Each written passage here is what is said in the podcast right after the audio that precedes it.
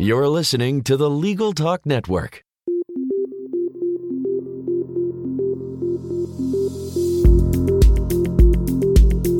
Hello, I'm Monica Bay. And I'm Bob Ambrogi. We've been writing about law and technology for more than 30 years. That's right. During that time, we've witnessed many changes and innovations.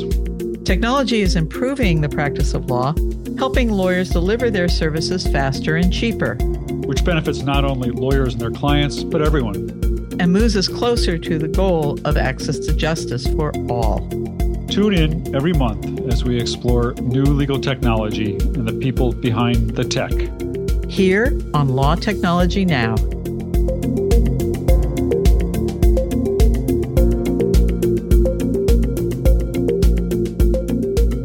Hi, and welcome to Law Technology Now.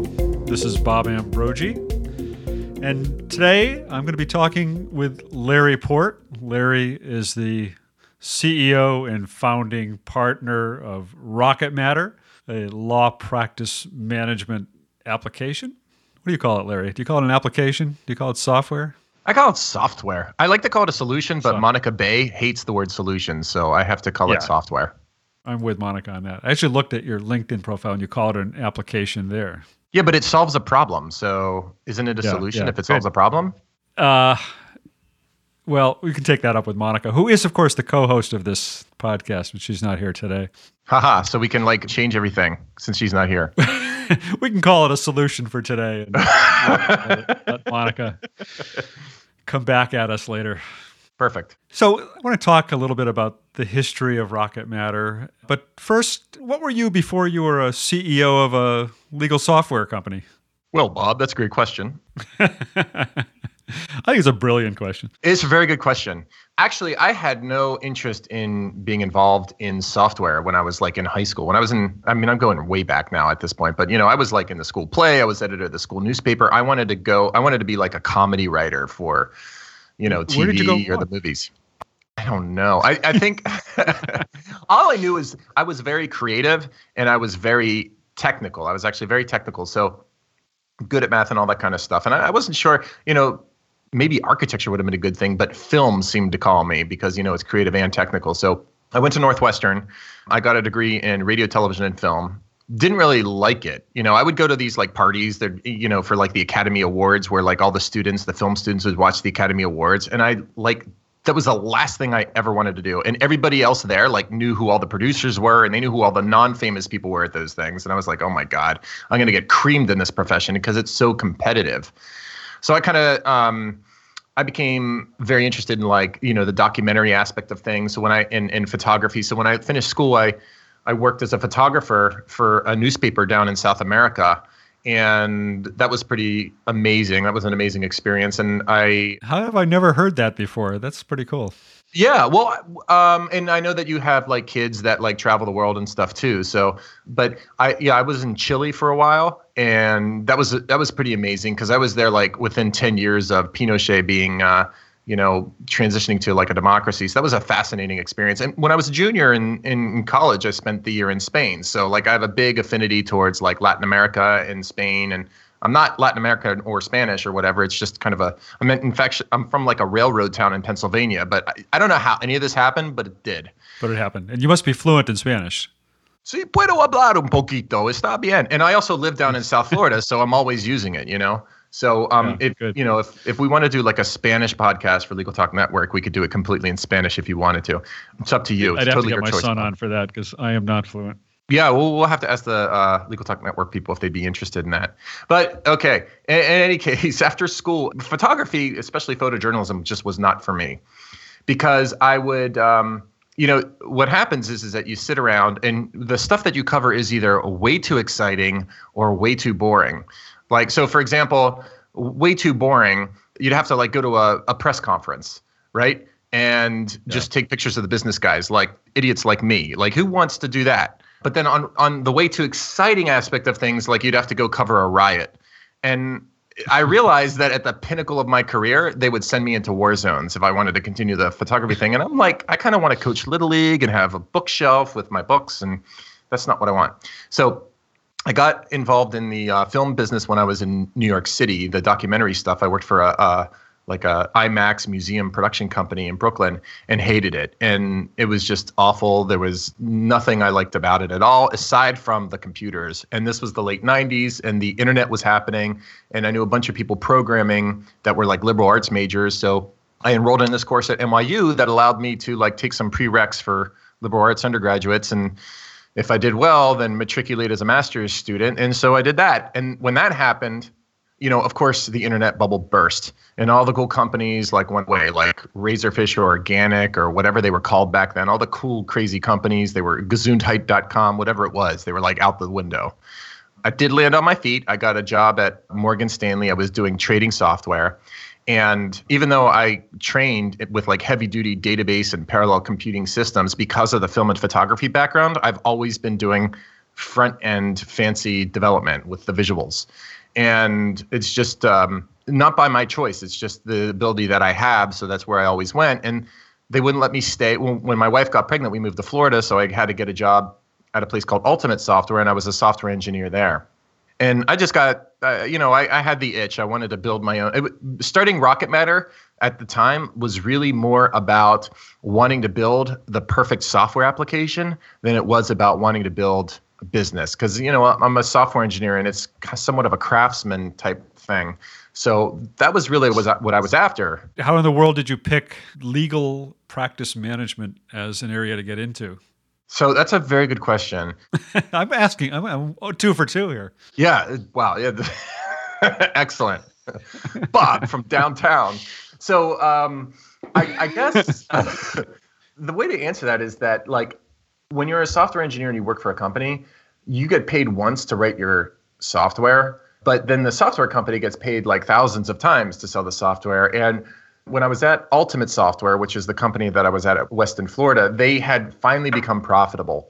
And the way they did that is because they moved from a license model to a subscription model. So, you know, the old license model where you'd have like a huge, you know, multi-figure sale, like a, a big sale right. versus like a steady stream of income. So I was like, well, what could we kind of maybe apply this towards. And Uh, so I was looking for opportunities, is the truth. And I just happen to have a lot of lawyer friends, and South Florida is, you know, very much of a service economy. And they were telling me they were having trouble with their software and their automation, and it was expensive and it wasn't very good.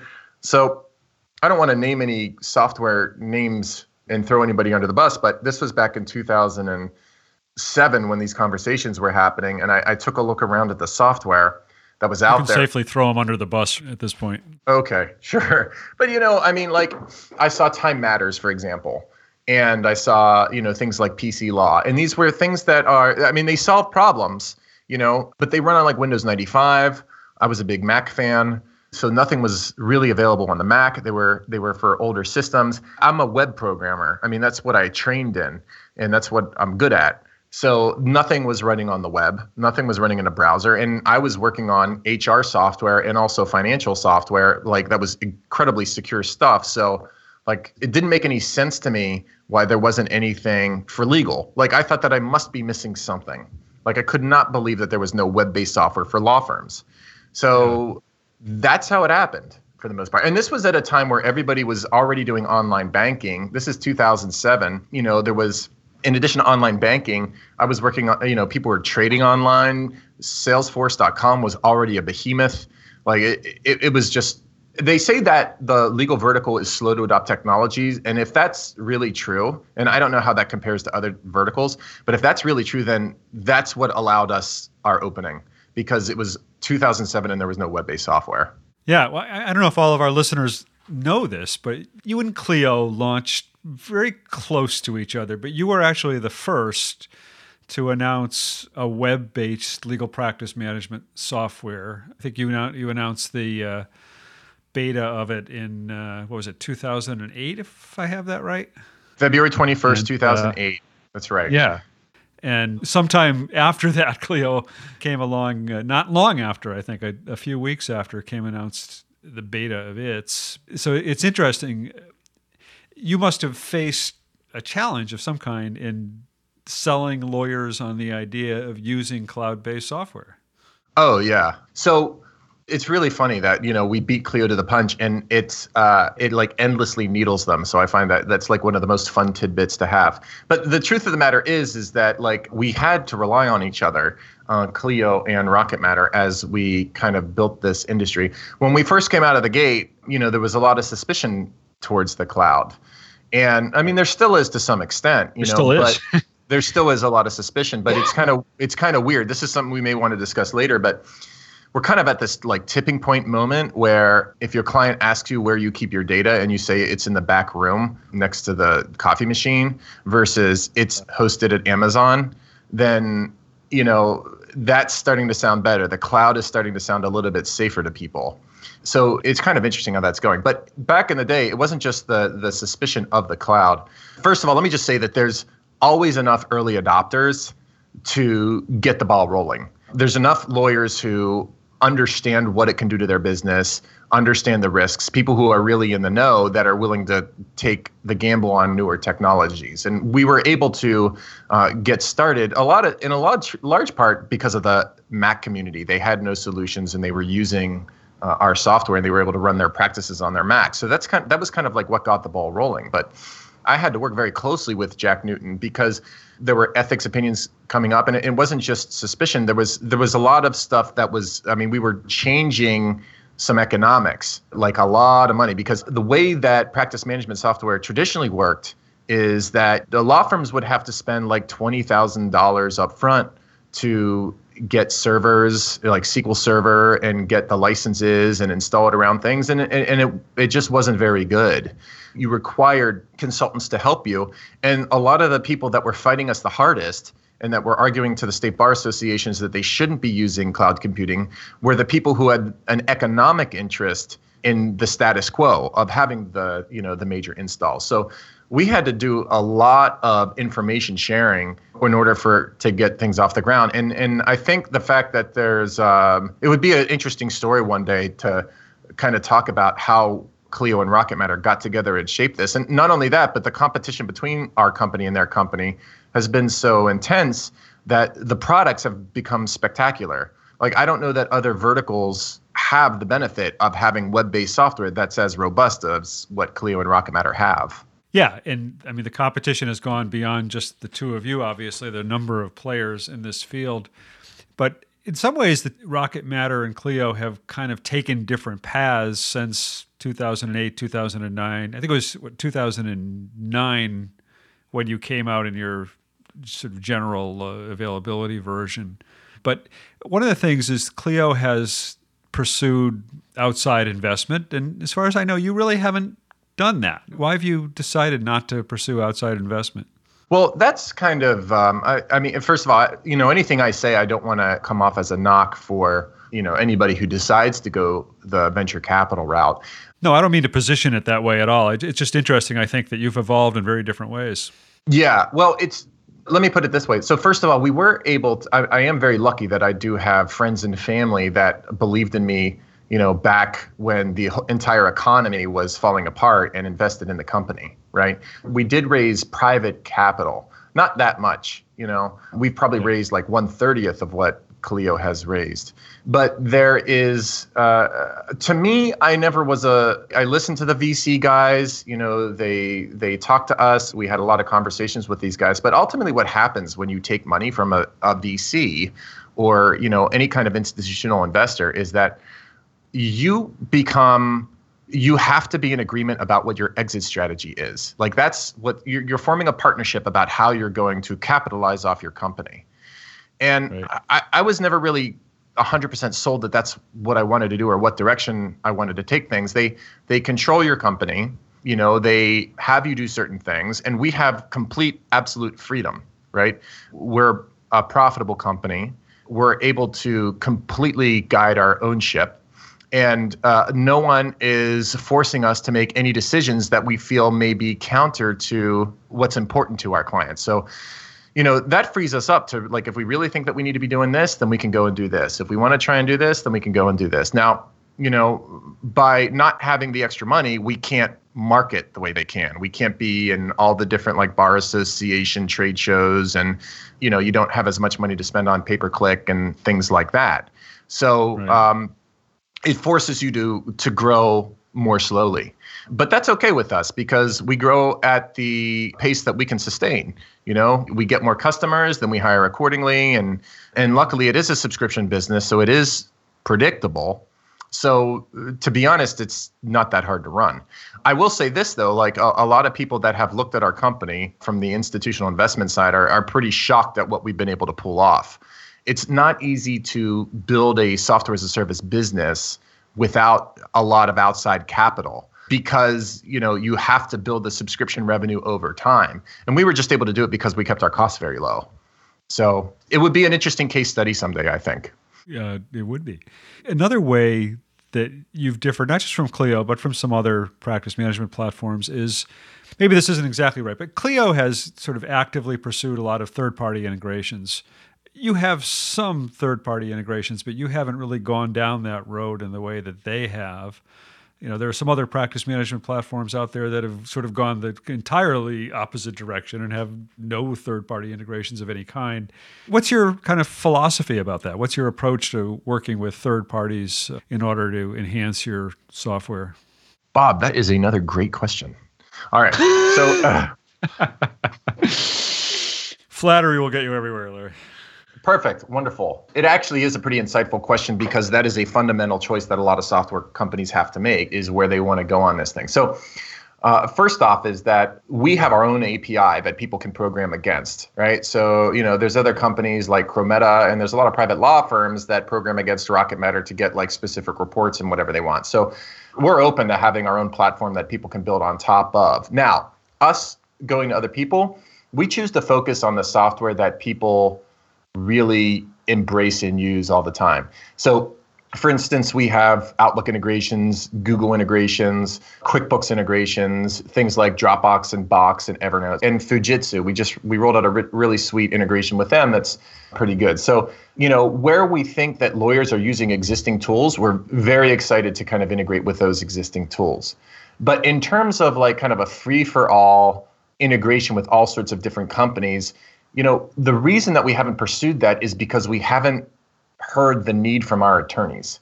Like one of the ways that we develop software, it's pretty much a market driven approach to delivering software. So what we do is, you know, we have a rhythm to how we conduct our business. We have an annual planning and then we have quarterly goals and so on and so forth. But within that context, we have weekly product meetings first thing Monday morning.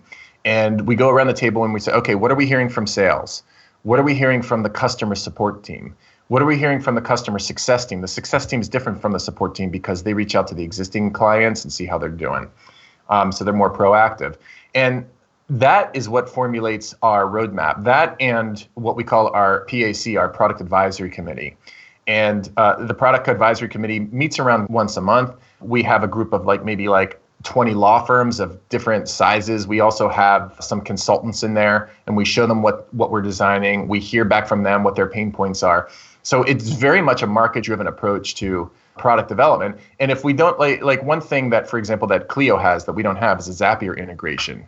We have heard like maybe in the thousands upon thousands of law firms that we have worked with, we have come across one firm that has requested a Zapier integration. So, you know, whether or not, you know, we're we're kind of staying ahead of them or not. You know, there's there are certain features where we want to stay ahead of the firm. So we want to be like, this is going to be a really good option for you. We kind of uh, did that recently, believe it or not, with our payment plans and recurring payments. Not that many people were asking for it, but it's very clear that it would be a good thing for them. So we kind of balance those things, and um, we just find it easier for the technology level of a lot of our clients if they don't have to configure an integration. Does that make sense? Those good answers? Uh, good answer, Larry. Yeah. I don't um, know if the answer was as so, good as the question. so, given, I mean, you know, this has been a steadily growing area of competition for you. I mean, you know, even Thomson Reuters and LexisNexis have their own practice management platforms. There's A number of other companies out there, you know, MyCase, Cosmolex, whatever else is out there. So, do you get asked why you over the other ones? And if so, what do you say? Right. I say that I'm better looking and smarter than them, and they should. so the the uh, no, to be honest, the the response that I give is that you know there's a couple things that differentiate Rocket Matter over the competition. Number one, we've been around here longer than everybody else. I mean, by Clio than one week, but uh, but you know, there's a lot of new companies that have been around for like one year, two year, three years. But we've been around. We've worked with thousands of firms all over the country, all over the world. So, you know, we've been there since the beginning. We fought all the fights. That's one thing. But to what's important to the attorneys, our time and billing and collections aspect of thing is widely regarded to be kind of best of breed in the industry. So for firms that are really trying to make their time capture more efficient, make their invoicing more efficient, and uh, their collections uh, better, and really boosting their revenue, that seems to be among our client base why they choose us over the competition. And you know, it's a fickle market. A lot of the people that are using Rocket Matter have used, you know, Clio, MyCase, or other competitors in the past. So that's what we're hearing from them. The other thing is that they like the ease of use and, and the design of the software. And you know, we're very lucky to be working with like amazing designers here.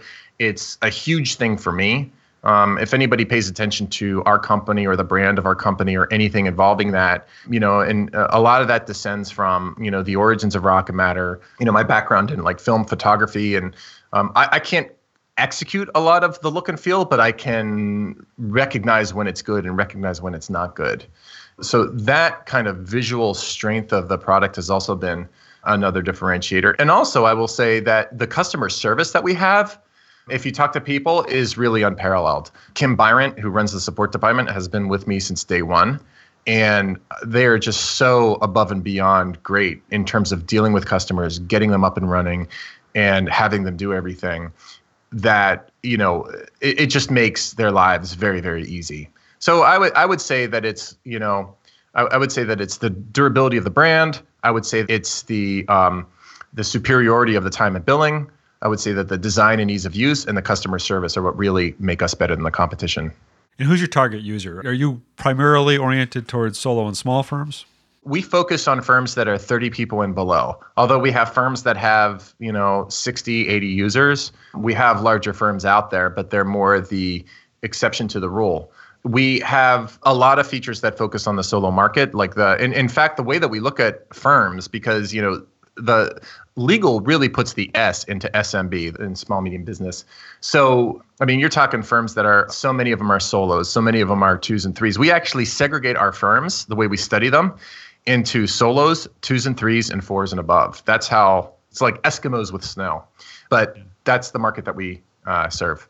We had an interesting conversation once and if I understood it right at the time, you talked about the fact that getting somebody to become a customer is one thing, but then getting them to actually be a user or an active user is, is something else. And, and that sometimes you have to kind of work with new customers to get them up and running on the platform. What are the challenges about getting a small law firm to really use a platform such as yours? Well, we have a, a, motto here, which is that if they train, they stay. And the trick is, how do you get a busy attorney who is you know fighting so many fires especially in these small firms to be able to sit down and focus on the product. The firms that invest in training and invest in doing things will stay. If you talk to people like like if you ever hear somebody from affinity consulting speak like debbie foster or any anybody like that uh, and they speak at all these like uh, technology shows they'll say that you have to invest in training. And they're right because the the firms that it, it is really beneficial to use practice management software whether using us or something else. It helps keeps firms organized. It helps them run their businesses better, and so on and so forth. So it's really imperative that people invest some time training. Now, to that end, we have tried everything to well maybe not everything but we've tried a lot of things and we continue to try a lot of things to try and get people to train so for example right the first thing we did was okay we're going to have a daily free webinar for people to log into. In fact, it's currently going on right now. It happens like at 11 a.m. every day. Um, so we have the daily free webinar. Then we have FAQs. So for people who are like to read, I, I don't like to watch videos. I like to read things, right? Then we have videos for the people that like videos and hate to read things. And then we introduced gamification into the the product sometime last year, where um, you win things based on what you do in Rocket Matter. So if you create your first matter, you get a little pretty coin, and if you create your first invoice, you create another coin. So we really try and attack How did it that from go? all. Did that create incentives? Were were people incentivized by that? Yeah, I, I, you know, it's it. I haven't really seen. It's interesting. I should like circle back around and take a look at like usage on that thing. But yeah, we've heard that people really enjoy it, and it's going to help us every time. One of the other problems that we have is that, and this is something that you may experience. A lot of times, when you sign up for a software or you start using software, you use the features that are available at that point in time. And then the way that software works nowadays, as we all know, is that it's a continual upgrade system. But since you had an entry point, let's say three years ago in a given system, you may not be following all the new updates because you're just kind of using what was available then. And you just don't want to take the time to learn anything new because who has the time to do it? So, one of the problems we have is letting existing firms like know that there's new stuff there. So now we're like trying to experiment with okay, let's pull the login page out of where it was before and let's put more information on it. Let's come up with a better system of communication with our customers. I mean, it's a constant battle to keep software user informed of like what they have available for them. A couple years ago, you kind of branched out into launching an internet marketing service, and then I, I think you kind of you know, retired that, or it, it evolved into uh, something else where you're offering marketing products on an a la carte basis. As far as I can tell, you're, you've gotten out of that altogether. What what was that experiment about, and and what happened with it? Oh, okay, that's a good one. So that's called internet marketing services. another yet another good one. And here's what we were finding: we were, you know, we're this small, like you mentioned before, we're like this small company uh, didn't really have a lot of money, especially, you know, we've been going toe to toe with a company that's like, I mean, not not just Clio, but you know, we have we're going toe to toe with companies that have billions of dollars, and we're and we're doing very well. And a lot of that's because of our internet marketing capabilities. So we're like, okay, well, if we can do this very well, maybe we could offer this to attorneys. And it also happened to be, and not to throw anybody under the bus, but law firms are getting themselves involved in contracts with legal marketing companies that are like really BS and total snake oil, and in some cases they're spending between three and five thousand dollars a month on these services that are really just like locking them in and extorting them. So there, there's some really bad stuff out there in terms of like legal internet marketing services. So, you know, we thought that we could do a much better job for a lower price point. and we were churning out really good websites, really good stuff, you know, the typical high-end Rocket Matter design. But what we found is that while we were making a lot of money doing this, we were spending a lot of money doing it and it was a completely different type of business. So when you're doing websites for people, you kind of need to have a different com- like the software business itself like with Rocket Matter or another application, it's almost like the pharmaceutical business. All the research and development goes into creating the first pill and then every subsequent pill is very very cheap. So you know we put all this effort into like doing the the software but then it's like it, it's so easily replicable that our our margins are incredibly high with rocket matter but with the internet marketing service which required so much personal attention um, it was just a very it, it was just alien to us and it was just too hard for us to run. And you know it required our staff to constantly get educated on the latest trends in seo we had to constantly like hire to bring in more people for that thing. And also everybody's expectation is that they're going to rank on the first page of google. And no matter how many times we kind of said all right well you know you're in New York City and you're you're a DUI lawyer or you're you know you're a family lawyer in, in New York City that may not be possible. It's very hard to set expectations in the internet marketing business. So what we decided to do was we decided to take all the resources that we were plowing into that and just plow them back into Rocket Matter. And uh, you know that's kind of our ethos. We're not afraid to try stuff, and if we feel that it's not working or that we can do something better, we're not afraid to pivot away from it. We're at a time when there are any number of legal startups. There seemed to be a real surge in the numbers of legal startups. You were a legal startup before it was cool to be a legal startup, I guess.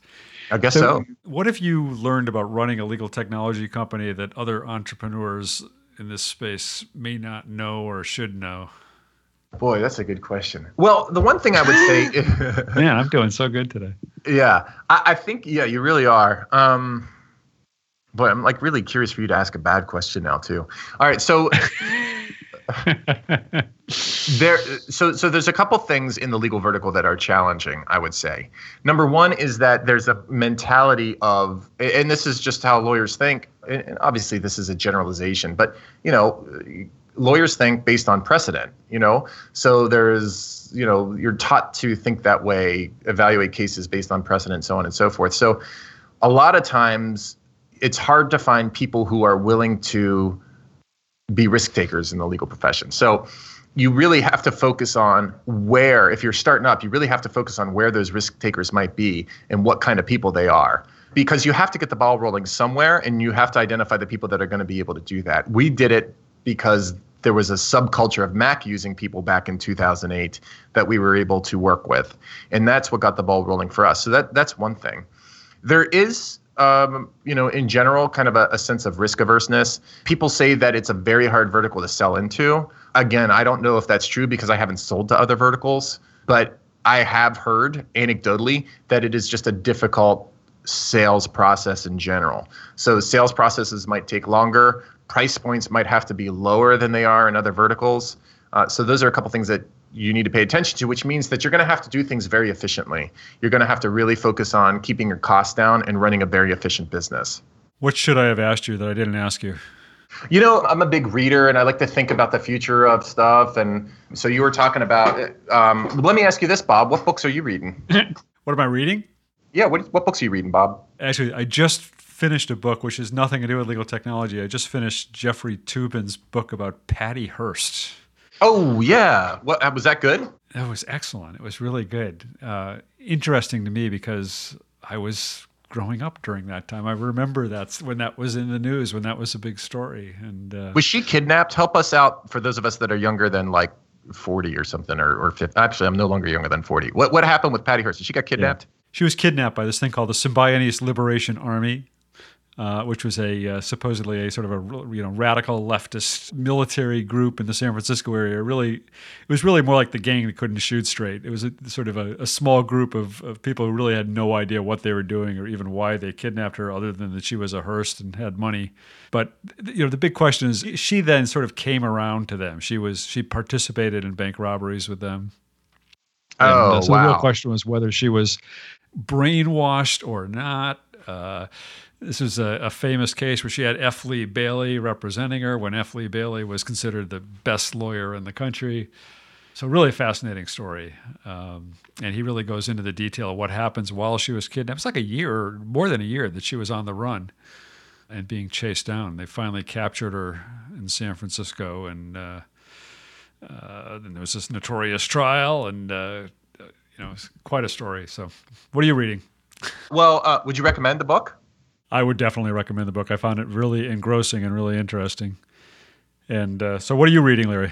So, I finished uh, Shoe Dog by Phil Knight, which is the story of him growing Nike from, you know, the, I guess, sometime in the 1960s up through their IPO and it is just a wonderful book. It, it's hard. To, I was watching the national championship the other night between Clemson and uh, Alabama, and they all had the Nike swoosh on their jerseys, and they're all wearing Nikes, and it's just, it's so hard to believe that something that big like started sometime you know i mean and it's just really interesting to hear the stories and they never had any cash it's such a great story for anybody who like wants to hear that kind of stuff and he's an interesting guy he traveled a lot when he was young and uh, it's kind of an adventurer that's exactly right. He uh, right out of school, actually, he went to Stanford to get an MBA, and then after that, he went and he went to Japan. He went to the Himalayas. The, he went to all over the world. He saw the pyramids, and when he was over in Japan, is when he contracted with his first factory. And what he would do is he would like borrow money,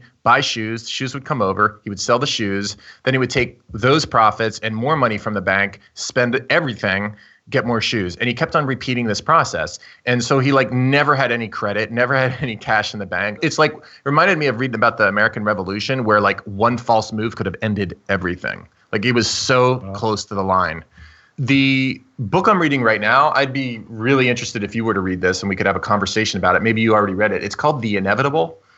And it's about uh, a number of trends that are happening in society and technology that are moving forward and how we you know and they're not like specific things. They're just trends overall. Like one of them is artificial intelligence. Another one is the prevalence of screens. And it, it kind of just takes these basic things that are like underpinning all of our advances and like kind of plays them out logically about how they'll be over time. And it's very interesting there's some really far out ideas in this thing. Like in the chapter on artificial intelligence, the guy is talking about, and I think his name is something Kelly, like maybe Ken Kelly, he's a Wired reporter. And um, he was talking about creating a taxonomy of intelligences. Like there's really out there stuff in there. It's just I don't know that I agree with all of it, but it's certainly interesting stuff to meditate on in term and, and you know, it's important for me to kind of see where things are going and to try and anticipate how things are going. Kevin Kelly. I, is that his name, Kevin Kelly? It's it's le- for me. Kelly, it's yeah. less about the. Uh, so some of it's like you know because of Rocket Matter and my job as uh, the steward of a technology company, but some of it's about having children and how their lives are going to enmesh with society and what kind of jobs are even going to be available to them. So that's some of the stuff I'm looking forward to reading in 2017. More stuff like that. Awesome. Well, Larry, I really appreciate your taking the time to be with us today and talk about Rocket Matter and books you're reading and other stuff. It's been really nice to talk with you. Oh, thank you for the opportunity. By the way, if anybody ever wants to like have a conversation with me, I'm always open to talking to somebody about cool, crazy ideas. It's Larry at rocketmatter.com. I would love to talk to anybody that is listening out there and wants to have a cool conversation. Great. You're going to be at Legal Tech New York? I will be at Legal Tech New York. I'll be there all day on the middle day and a little bit on the night before and the morning after. And ABA Tech Show, are you going to be there as well? I'll be at ABA Tech Show. That's March 13th through the 15th, I believe. So, oh Like- yep, Well, we will see you there. we'll definitely see you there. All right. Thanks a lot, Larry. Really appreciate it. Okay. Bye, Bob. Thanks. It's my pleasure. And that brings us to the end of another episode of Law Technology Now. Really appreciate your listening. On behalf of Monica Bay and myself, thanks a lot for listening and listen next time.